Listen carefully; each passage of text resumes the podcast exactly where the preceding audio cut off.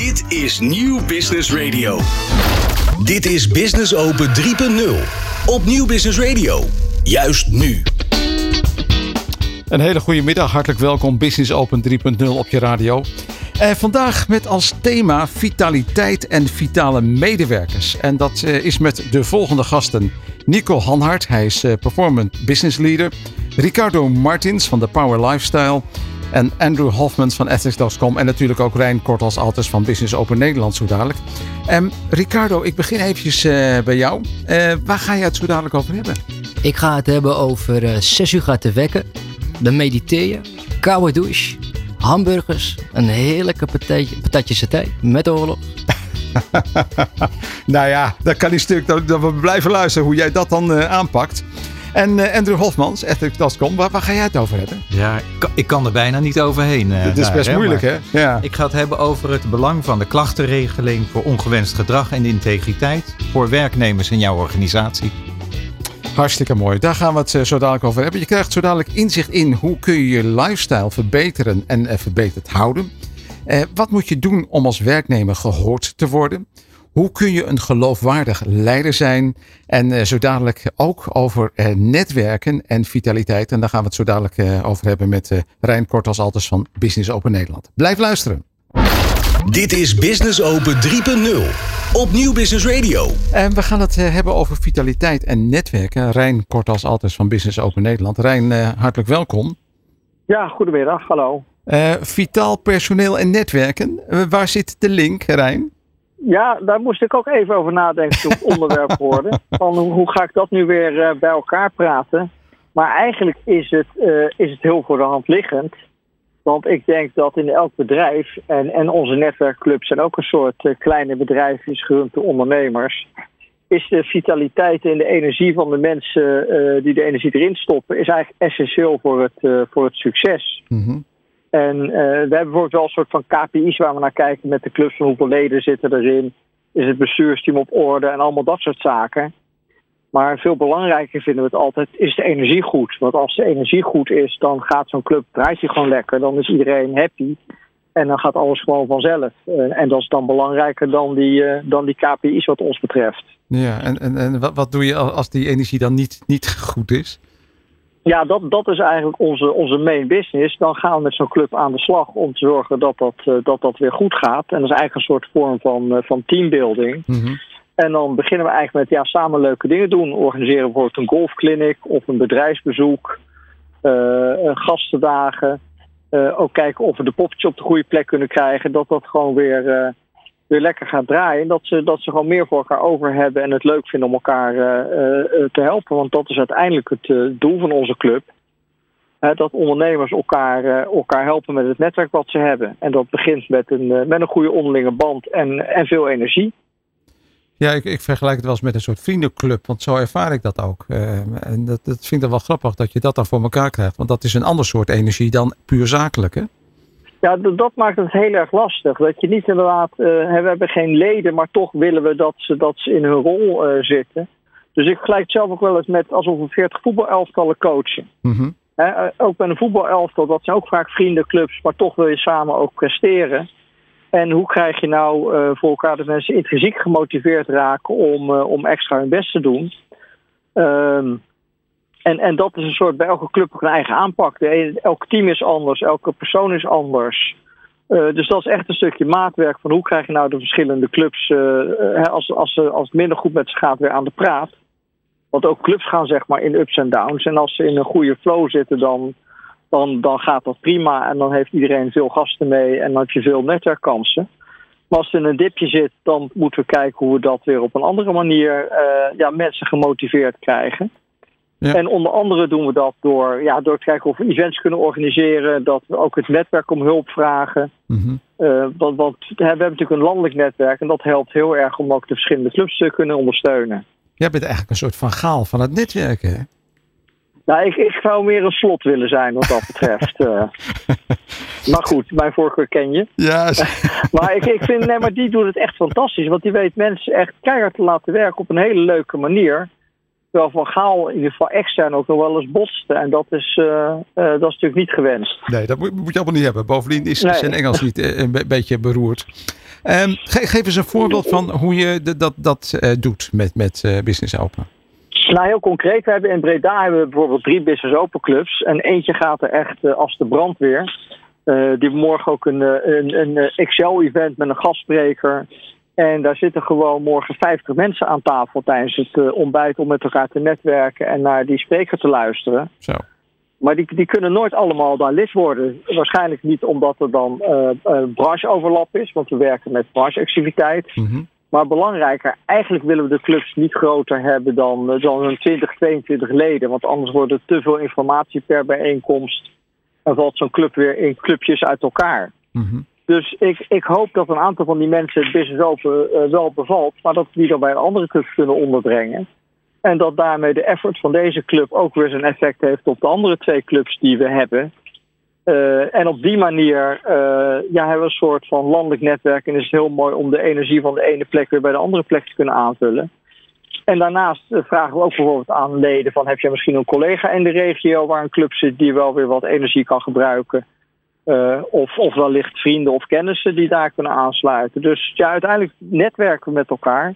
En gebruiken we ook het netwerk weer om, eh, om clubs op die manier eh, te helpen. Heb jij afsluitend nog, nog een, een gedachte die je mee wilt geven, Rijn?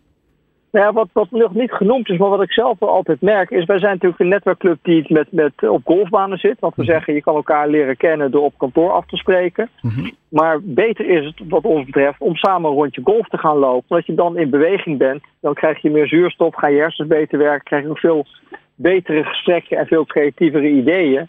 En dat heeft natuurlijk ook een stukje vitaliteit in zich. Dat, eh, dat door te golven beweeg je. En daardoor gaat alles eigenlijk eh, gaat alles beter. Wauw, wat heb je dit mooi rondgepraat, eh Rijn. Ja, hè? Ja, Ja, blij dat het weer gelukt is. ik ben trots op je. Goed, dankjewel. Oké, Rijn Kortels Altes van Business Open Nederland. Dit is Business Open 3.0 op Nieuw Business Radio. Je lifestyle verbeteren, dat willen natuurlijk veel mensen. Wat moet je daarvoor doen en hoe kun je het volhouden? Ik praat met performance coach Ricardo Martins van The Power Life. Nou, dat klinkt al heel erg geweldig. Eh, Ricardo, vertel eens, hoe zit het met je eigen eh, lifestyle? Ja, eh, krachtig, vitaal en eh, volop zin in het leven. Oké, en hoe, hoe is dat zo gekomen om, om performance coach te worden? Wat is je drive? Nou ja, mijn drive was, ehm, ik was een jochie van 12 jaar oud. En ik zag al die magere jochies in mijn klas. Ik dacht, hoe kan dat nou? Ik ben het enige jochie die eh, enorm veel vetrandjes had. En daar had ik last van. Totdat ik op een dag, tenminste op een avond, op de bank, een documentaire van Mohammed Ali zag. En dacht, hé, hey, wat hij aan het doen was, bloed, zweet en tranen, dat moet ik ook gaan doen. Om te krijgen wat ik wil. En wat heb je toen gedaan? Eh, ik ben begonnen met heel veel sporten. Eh, vijf tot zes dagen in de week. Ik heb ook wedstrijden gebokst in die tijd. Kampioen geweest. Eh, enorm veel geleerd in die tijd. Enorm veel de spier van discipline in mijn hoofd getraind in die tijd ook. Mhm. Ehm, dat is eigenlijk wat ik wel gedaan heb toen. En toen eh, zat je beter in je vel, zullen we maar zeggen? Ik zat beter in mijn vel. Eh, mentaal was ik een stuk weerbaarder. Eh, alleen ik had wel altijd nog struggles met voeding. Want als ik bijvoorbeeld op vakantie ging, dan viel ik eigenlijk altijd weer terug in dat wat ik deed. En zodra ik weer terug in Nederland was, dan, dan kwam ik de sportschool weer in. Toen zei mijn trainer, hoe kan het nou vriend? Je bent weer twee, drie kilo aangekomen in, in twee weken tijd. Ja, ik liet alles eigenlijk liet ik alles weer vallen. Dus ik dacht eigenlijk van, nou weet je, ik heb het verdiend, die vakantie. Ja, ja. En ik ja, heb het verdiend om alles in mijn mond te stoppen. Dus ik kan weer lekker gaan eten. Dus eigenlijk, eigenlijk was je jezelf een beetje aan het straffen. Ja, eigenlijk. Ja, nou, dat, Toch? het is niet echt, niet echt straffen. Niet echt straffen. Belonen was het ook niet, toch? Belonen was het ook niet. nee, belonen was het wel. Ik vond inderdaad dat ik dat verdiend had. Ja, precies. ja, Oké, ja, dat was wel belonen. Oké, goed. En ehm, je bent dus eh, performance eh, coach geworden. Eh, eh, ja, wat, wat doe jij dan? Nou ja, waar ik eigenlijk tegenaan liep en wat ik doe is, ehm, ik was altijd gefocust op het stuk training en voeding. Ja? Alleen ik miste het stukje gedrag, het stukje mindset. Hoe kan het nou Hmm. dat mensen steeds terugvallen in dat wat ze deden eh, en steeds korte termijn resultaten behaalden, maar niet op lange termijn. Dus het was, het was niet duurzaam. Nee. Dus toen ben ik me gaan, eh, gaan eh, ontwikkelen als performance coach om daarin echt impact te kunnen maken eh, in iemand zijn mindset. Oké, en, en, en wat kom je nou bij mensen vooral tegen? Wat, wat hoor je? Wat, wat Ja, mensen... zo- ben ik nou eenmaal. Hè? Ja, ja. ik, ben, ik ben dik geboren, het zit in mijn DNA. Ehm, bijvoorbeeld, ja. ja. ik ben nou eenmaal een Bourgondier. Of ja, luister, ik ben geen ochtendmens, want dat is waarom ik niet in de ochtend kan gaan trainen. Of uh, ja, hey, luister, ik ben ondernemer en ik ben zeer succesvol. Ja, ik heb helemaal geen tijd om in, in mijn gezondheid te investeren. Ik weet dat ik iets aan mijn gezondheid moet doen. Maar kijk maar, ik ben al zo super succesvol. Ja, die gezondheid, dat komt wel goed, joh. Nou, uh, dat zijn eigenlijk de, de verhalen die ik meestal terugkrijg van, van ondernemers. Oké, maar toch uh, zit jij met zo'n ondernemer dan aan tafel. En dan krijg je dit soort antwoorden. Exact. Dat is eigenlijk wel gek, want ze hebben je ook uitgenodigd. Ja, dat klopt. Ja. Dat klopt. Ja. Wat, wat, wat doe je dan met zo'n zo'n antwoord? Nou ja, daarin laat ik hun zien wat, ze, wat er uit hun mond komt. En daarin laat ik zien dat wat ze, hè, dus bijvoorbeeld ik heb geen tijd, uh, ja, hoe dat eigenlijk onwerkbaar is voor hun. Dus wat, dat het eigenlijk heel erg in de weg staat bij diegene, waardoor ze niet in actie komen of waarom ze niet bereid zijn op dat moment om in hun gezondheid te investeren. Terwijl ze wel weten dat ze het moeten doen.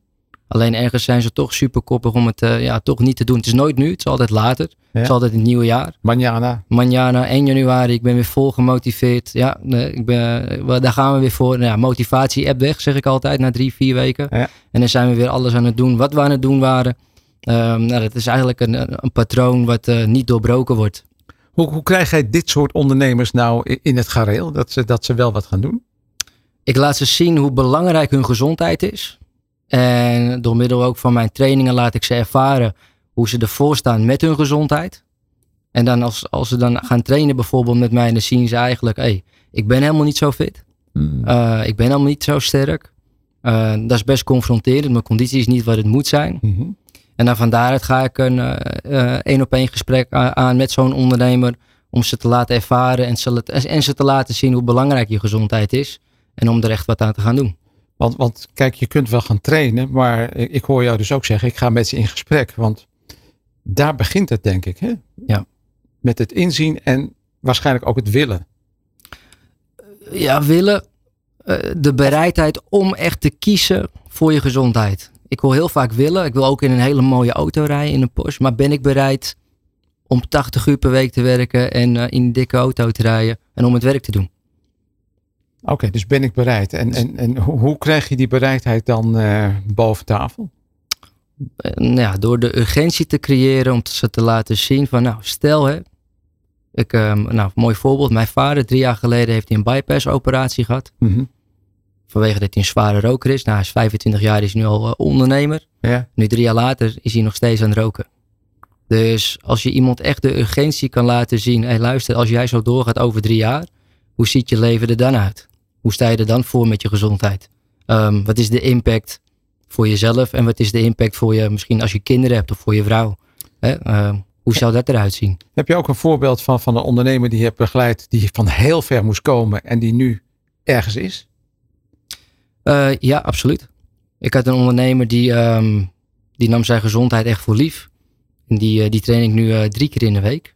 Oké, okay, en, en was die te zwaar of uh, ongezond? Of wat, wat, wat was er met ja, Niet eens te zwaar, maar hij was te licht. Dus, hij was te licht? Uh, ja, hij was te licht. Ja. Oh, oh. Dus uh, deze ondernemer die, die wou echt aankomen in, in zijn gewicht. Hij wou sterker en fitter worden.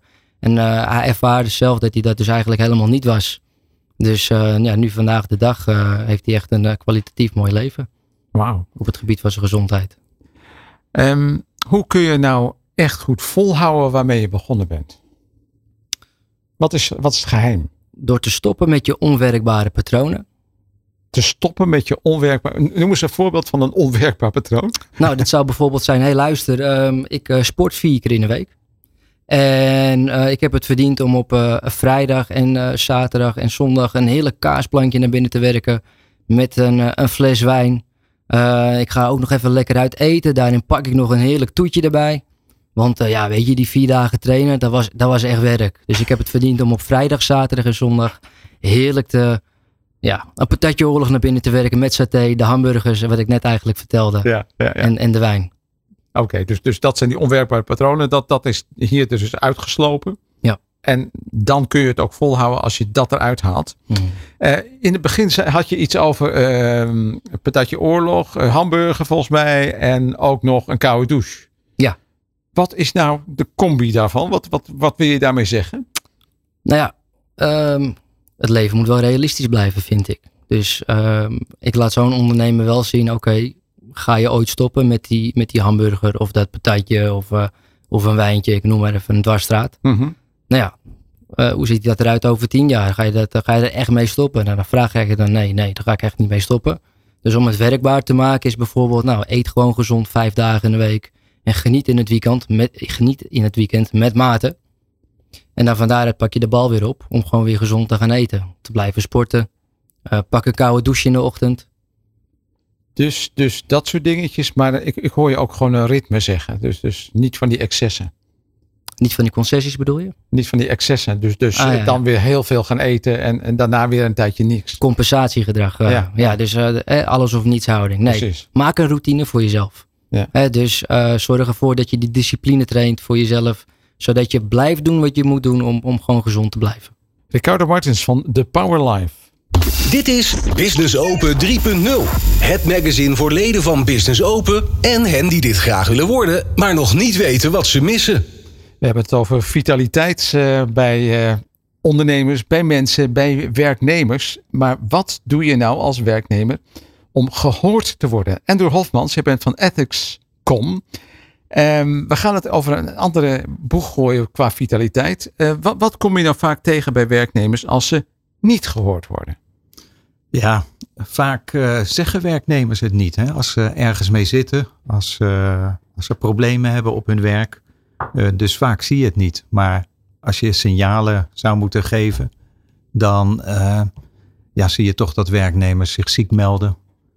Ehm, dat ze misschien een, een burn-out eh, krijgen als het lang aanhoudt, hè, de problemen op het werk. Ja. Of, eh, of, ze, of ze verlaten je, je bedrijf. Maar wat, wat voor soort problemen kunnen werknemers dan tegenkomen? Waardoor ze het gevoel hebben dat ze er niet meer bij horen of niet gehoord worden. Nou, dat kan bijvoorbeeld pestgedrag zijn, Ja. eh, intimiderend gedrag, een bepaalde houding van, van een leider die niet bijdraagt aan de vitaliteit eh, van, een, eh, van een afdeling. Maar het kan ook zijn dat je weet hebt van eh, corruptie, omkoping, dat soort dingen, integriteitsissues. En dat je daar dus last van hebt. Dus, dus Ja. pesten, integriteit. En ja, goed. En dan word je dus niet gehoord. Eh, je hebt het aangegeven wat, wat voor signalen. Kun je ze een voorbeeld uit jouw praktijk beschrijven. Waar je dus mee te maken had in dit, in dit aspect? Ja, dat was een aantal jaar geleden. Heb ik een, eh, een, eh, een klachtenregeling geïntroduceerd in een bedrijf. En een van de eerste meldingen was van een, eh, een jonge vrouw. Die gepest werd door een aantal mannelijke collega's. Mhm. Dat ging al jaren zo, zo door. En ze durfde dat niet te zeggen, niet te melden bij haar leidinggevende. Ze was eh, kostwinner. wilde niet zeuren om dat soort dingen waarvan was- ze dacht van nou, ik, ik zit het wel uit. En was natuurlijk bang Maar- om haar baan te verliezen, denk ik. was bang om haar baan te verliezen. En eh, nou, we hebben die klachtenregeling geïntroduceerd. Ze heeft het gemeld. En vervolgens heb ik eh, samen met een vrouwelijke collega, heeft ze drie uur lang heeft ze verteld wat er aan de hand was. En dan zie je wat voor impact eh, het heeft. Maar ook wat een opluchting als het gemeld kan worden. En Ja. iemand gehoord en gekend kan worden. En er wordt naar geluisterd. En, en hoe kan het dan op een veilige manier? Want dat is natuurlijk heel belangrijk. Ja, daar moet je wel de, de, de processen voor, eh, voor inrichten. hè. Dat je, dat je zorgt dat er iemand onafhankelijk is waar je mee kan praten. En dat het niet de HR-medewerker is of de directeur is.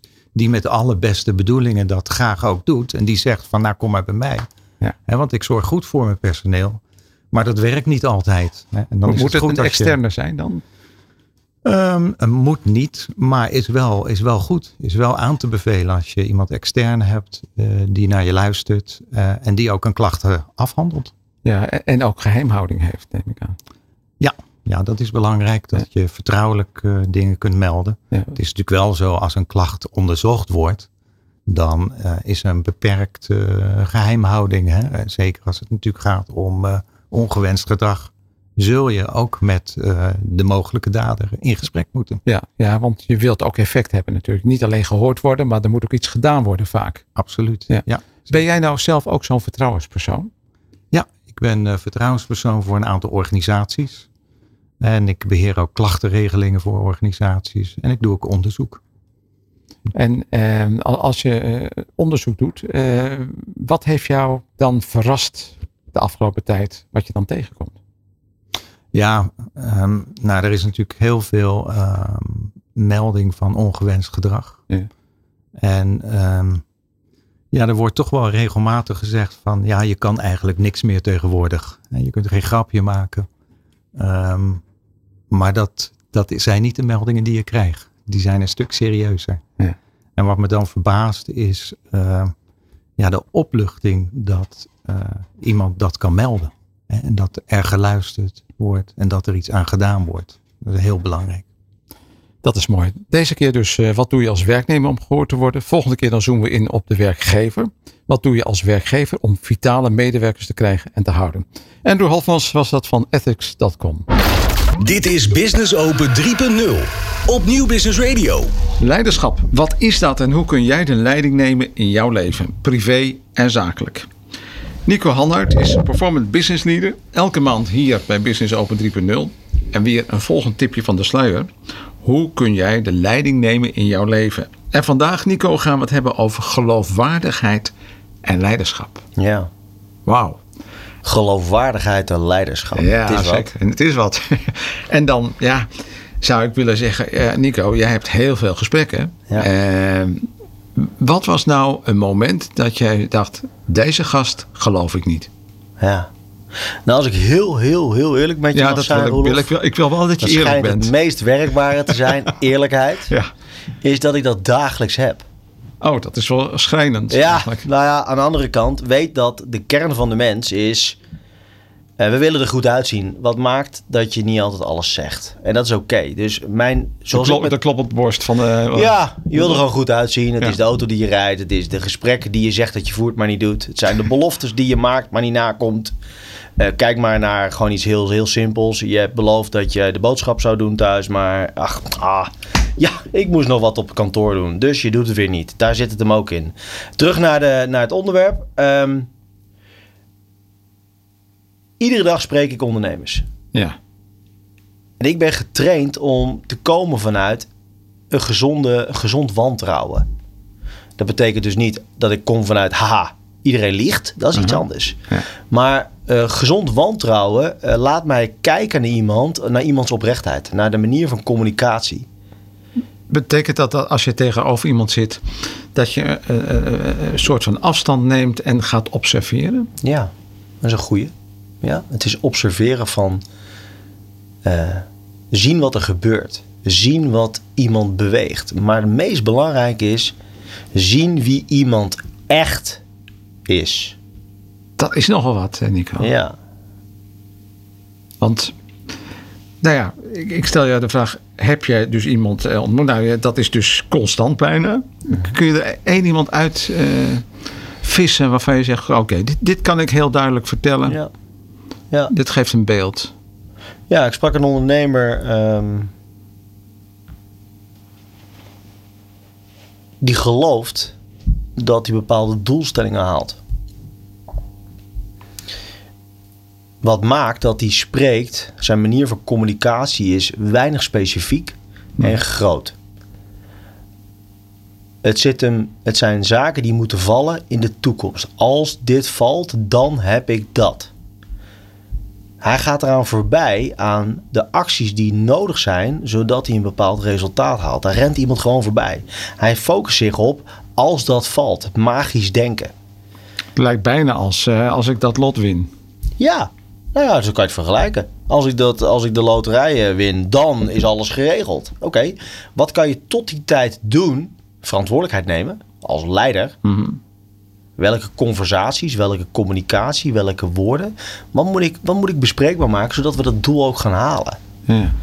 Dus spreek ik wel eens ondernemers die, die, ja, die, die, die wat niet matcht bij leiderschap? Ja, dagelijks. En dat komt gewoon door de manier van communicatie. Voor mij. Oké, en dan, dan even een voorbeeld. Van, ik, ik probeer even een beeld bij te krijgen. Wat, wat, wat je dan ziet, wat je dan tegenkomt, Nico. Ehm, de, de ondernemer eh, in dit voorbeeld eh, zegt dat hij eh, dat die, eh 95% van de, van, de, van de opdrachten die uitstaan, die moeten nog vallen. Daar zit een bepaalde omzetwaarde aan van 2 miljoen. Dat betekent dat, hij, dat er voor hem een bepaalde inkomstenbron aan zit. Mhm. Rondom de anderhalve ton. Ehm, dat moet voor de zomer plaatsvinden.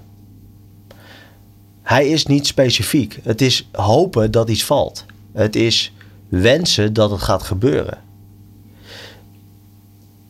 Wat ik, wat, ik, wat ik tegen hem heb gezegd is van... wat maakt dat jij dit zo deelt met mij?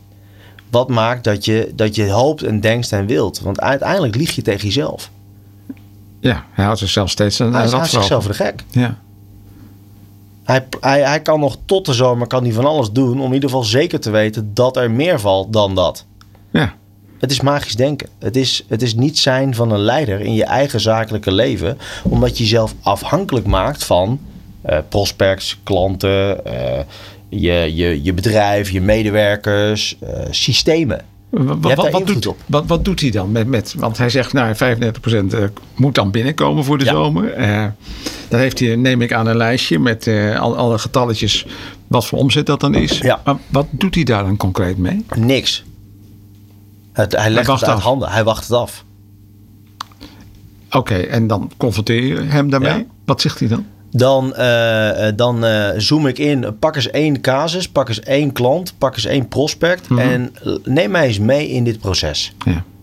Neem mij eens mee in wat zou je nog kunnen doen om de deal te krijgen. En dan zie je dat iemand gewoon vastlaat. Dan weet hij het of niet. Ja, het ligt, het ligt bij, eh, bij, bij, bij, die, bij die afdeling. Het ligt daar. Het ligt, ik wacht op, op goedkeuring. De accountant moet er naar kijken. De jurist moet er naar kijken. Het is allemaal buiten zijn macht. Oké, welke gesprekken kan jij voeren om daar wat tractie op te krijgen? Daar had hij nog niet over nagedacht. Maar wel denken dat het deals valt. Ik zeg, weet je wat? Ik denk dat als, je er, een- als er één valt, heb je mazzel. Ja. Zeg, waar kan jij verantwoordelijkheid nemen over jouw zakelijk leven? Dus komen vanuit een gezond wantrouwen helpt mij om te zien wie iemand echt is. Is iemand echt een leider? Want die weet precies wat hij moet doen, hè? En een mooie, en een kleine, een kleine parallel is mooi. Ik, ik las ooit een interview van eh, Elon Musk, wel bekend. En ehm, Elon Musk die stelt altijd één vraag aan medewerkers of aan personeel die bij hem moet komen werken of kan bij hem werken. Goh, waar in je leven heb je echt moeten vechten voor je leven? Oh ja. Nou, dan komt er een verhaal. Hm, sorry, je bent niet aangenomen. Waarom niet? Iemand die echt gevochten heeft voor zijn leven, kijk maar naar de situatie nu in Turkije. Mhm. Die kan precies vertellen op de minuut af wat hij deed, waar hij was, wa- waarom hij iets deed. Die is heel gedetailleerd. En het parallel voor mij is een ondernemer die gefocust is. Ik kan heel specifiek aangeven wat hij deed, wat hij zei, wat de reactie was. Waardoor hij iets heeft gekregen. Snap je wat ik bedoel? Ja. Ja. Het zit in de communicatie. Het zit in verantwoordelijkheid nemen wat, wat maakt dat jij wordt gezien als een leider. Het zijn van een leider is iets anders dan denken dat je een leider bent. Leg dat eens uit. Ja. Het zijn van een leider is iets wat de omgeving van jou vindt. Het zijn van een, een leider is hoe de omgeving jou ervaart. De tegenhanger is denken dat je een leider bent. Dat is wat je jezelf gewoon verkoopt. Dat is gewoon heel simpel. Je liegt tegen jezelf, zodat jij als een fake leider er goed uitziet. Terwijl je in je organisatie, in je privéleven, in je relatie gewoon je verantwoordelijkheid niet neemt. De conversaties niet voert. Dan ben je dus eigenlijk een volger en geen leider. Precies. Je bent het effect van wat er gebeurt in je organisatie. Ja, de salesafdeling. Of ja, de dit. Of ja, de dat. Hé, hey, waar heb jij verantwoordelijkheid te nemen als leider? Welk gesprek moet je voeren? Waar, eh, ik noem wat. ehm ehm, het mooie is, eh, we, we, we, we fietsen rond de vijver. Mhm. Maar we zeggen het niet. Af en toe gooien we een steentje in het water. En dan hopen we dat het goed komt. Maar je neemt gewoon je verantwoordelijkheid niet als leider. Nibbling around the edge. Mooi. Ja. In plaats van gewoon tanden erin. En gewoon doen wat nodig is. Dus het, het begint bij gezond wantrouwen naar jezelf. Absoluut. En eh, als ik met ondernemers spreek, is het altijd zo van: Goh, waar zou jij eh, 25% eh, integriteit kunnen toevoegen? 25% integriteit. Ja, nee. Waarom geen 100%? Nou, omdat dat namelijk een illusie is. Want iemand die chronisch liegt tegen zichzelf, die in één keer eh, eh, 100% niet meer laten liegen, dat is gewoon niet realistisch. Het zit hem ook in. Doe kleine stapjes en je creëert een ander leven. Ja. Waar zeg je dat je thuis iets doet, maar doe je het niet?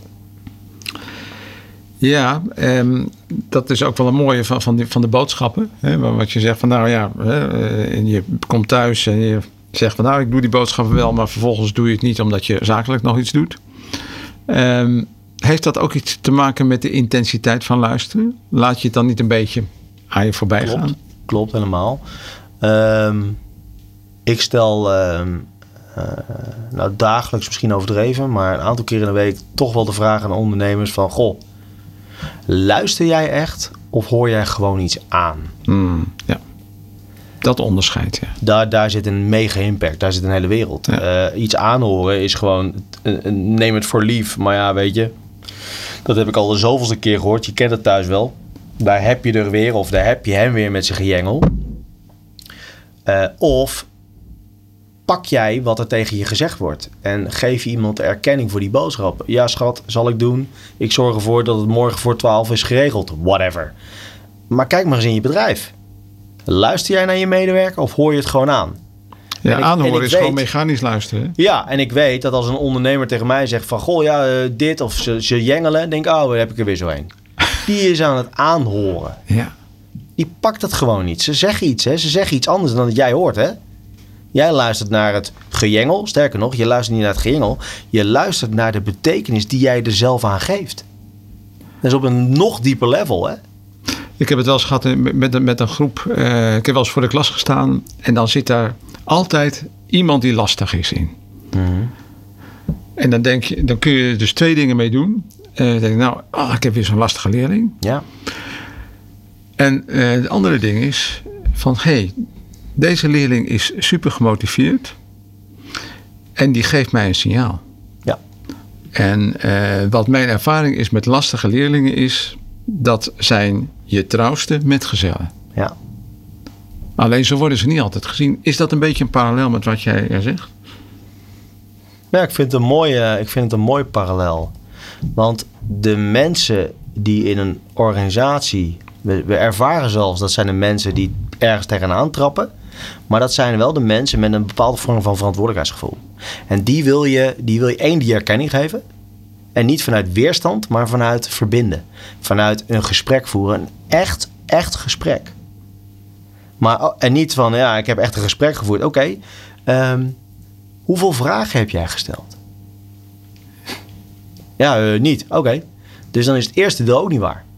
Precies. Een intentioneel gesprek voeren. Heb je gewoon niet gedaan. Want als je dat namelijk doet, stel je namelijk altijd vragen voor verdieping. Wat maakt dat je dit doet? Dankjewel voor je bezorgdheid. Hoe ziet dit eruit voor je? Dat maakt dat mensen jou ervaren als... hey, hey, die luistert echt naar me. Ja, precies. Ja, ja. En daar zit denk ik wel een groot verschil. Het, het, het, het echt luisteren is iets anders dan aanhoren. ja precies. En echt aanhoren, echt luisteren is verdieping, is vragen stellen, is mensen eh, de erkenning geven voor wat ze zeggen. Waardoor, en dat is denk ik het bruggetje, waardoor mensen jou ervaren als een leider. Wat is de impact van daarvan? Mensen ervaren je als leider. Mensen willen bij je horen. Mensen willen voor je werken. Mensen willen je volgen. Mensen, oh dat is mooi. Een leider wil je volgen. Ja, kijk maar naar, de, kijk maar naar ik weet niet of het de Nederlandse politiek een, briljant voorbeeld is. maar kijk even naar de wereldwijde politiek. Daar zijn individuen waar mensen bij willen horen. En Ja. dan kan je iets vinden van de politieke voorkeuren, daar ga ik niet over. Maar een Donald Trump creëerde volgers. Absoluut. Eh Bolsonaro is hij- is hij- creëerde volgers. is Even los van de politieke voorkeuren. Daar ga, en de outcome ook niet. Nee. Hè, het kapitool wat er in, eh, in, in, eh, in, eh, in Rio is gebeurd, meen ik, een paar maanden geleden. Dat even niet. Maar eh, hij kwam vanuit een standpunt. Of me- de leiders komen vaak vanuit een standpunt. Ja. En een standpunt, komen vanuit een standpunt, betekent dat je een bepaalde vorm van communicatie hebt. Het betekent dat jij bereid bent om besluiten te nemen Ja. dat maakt dat er resultaat komt.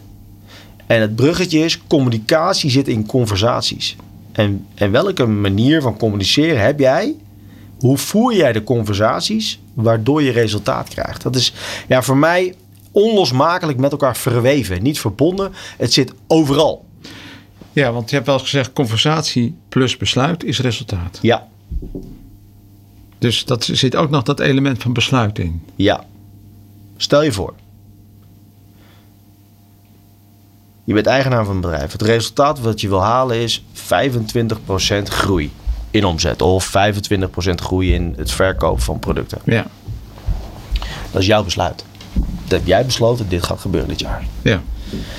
Maar ja, zoals je weet, je hebt ook nog een sales team en je hebt het MT. Maar jij hebt het besloten. Goed. Heb jij de conversaties met hen gevoerd over waarom wil je dit? Wat hebben wij dan als bedrijf, maar ook als wij als individuen, als we dat resultaat halen? Mhm. Dat is de eerste vraag. Heb je die conversaties gevoerd? Ja, die heb ik gevoerd. Oké. En vervolgens heb je besloten, ja. Maar toch doen ze het niet. Hoe komt dat? Heel simpel, omdat je niet de, het MT mee hebt laten besluiten. Ja, maar moet het altijd? Nou ja, dat is een managementteam, is onderdeel van kijken samen naar wat er voor ons ligt. Wat is de impact van het besluit, zodat we een resultaat. Want anders sta je alleen aan de finish. Hè? Zitten zij nog allemaal in Parijs en jij staat in Amsterdam te koekeloeren. Maar haal je dan je resultaat? Je hebt namelijk die salesafdeling en het MT heb je gewoon nodig. En daar gaan we aan overheen. Hè? En wat ik dagelijks ervaar bij de mensen die ik, met wie ik werk, is dat ze wel het resultaat willen, maar niet de conversaties voeren. Maar wel hebben besloten. Of andersom, ze hebben wel iets besloten, maar ja, het gesprek niet gevoerd. Of ja, nee, we gaan het allemaal doen. Ja, ja, oké, welk besluit hebben we dan te nemen? Die gaan we ook maar uit de weg, want dat vinden we toch wel een beetje spannend.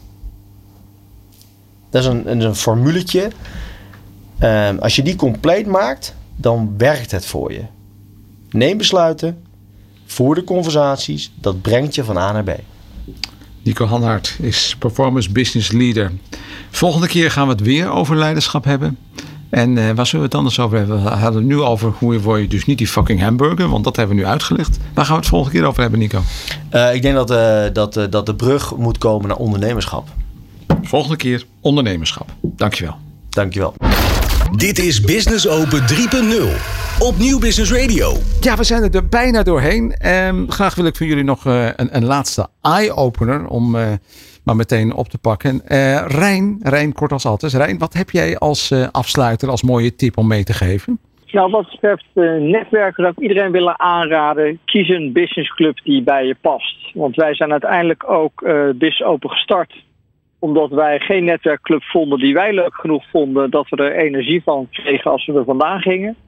Ehm, en dat gun ik eigenlijk iedereen. Dus ga gewoon lekker rondkijken. En eh, kies een club waar je energie van krijgt. Want dat is het allerbelangrijkste.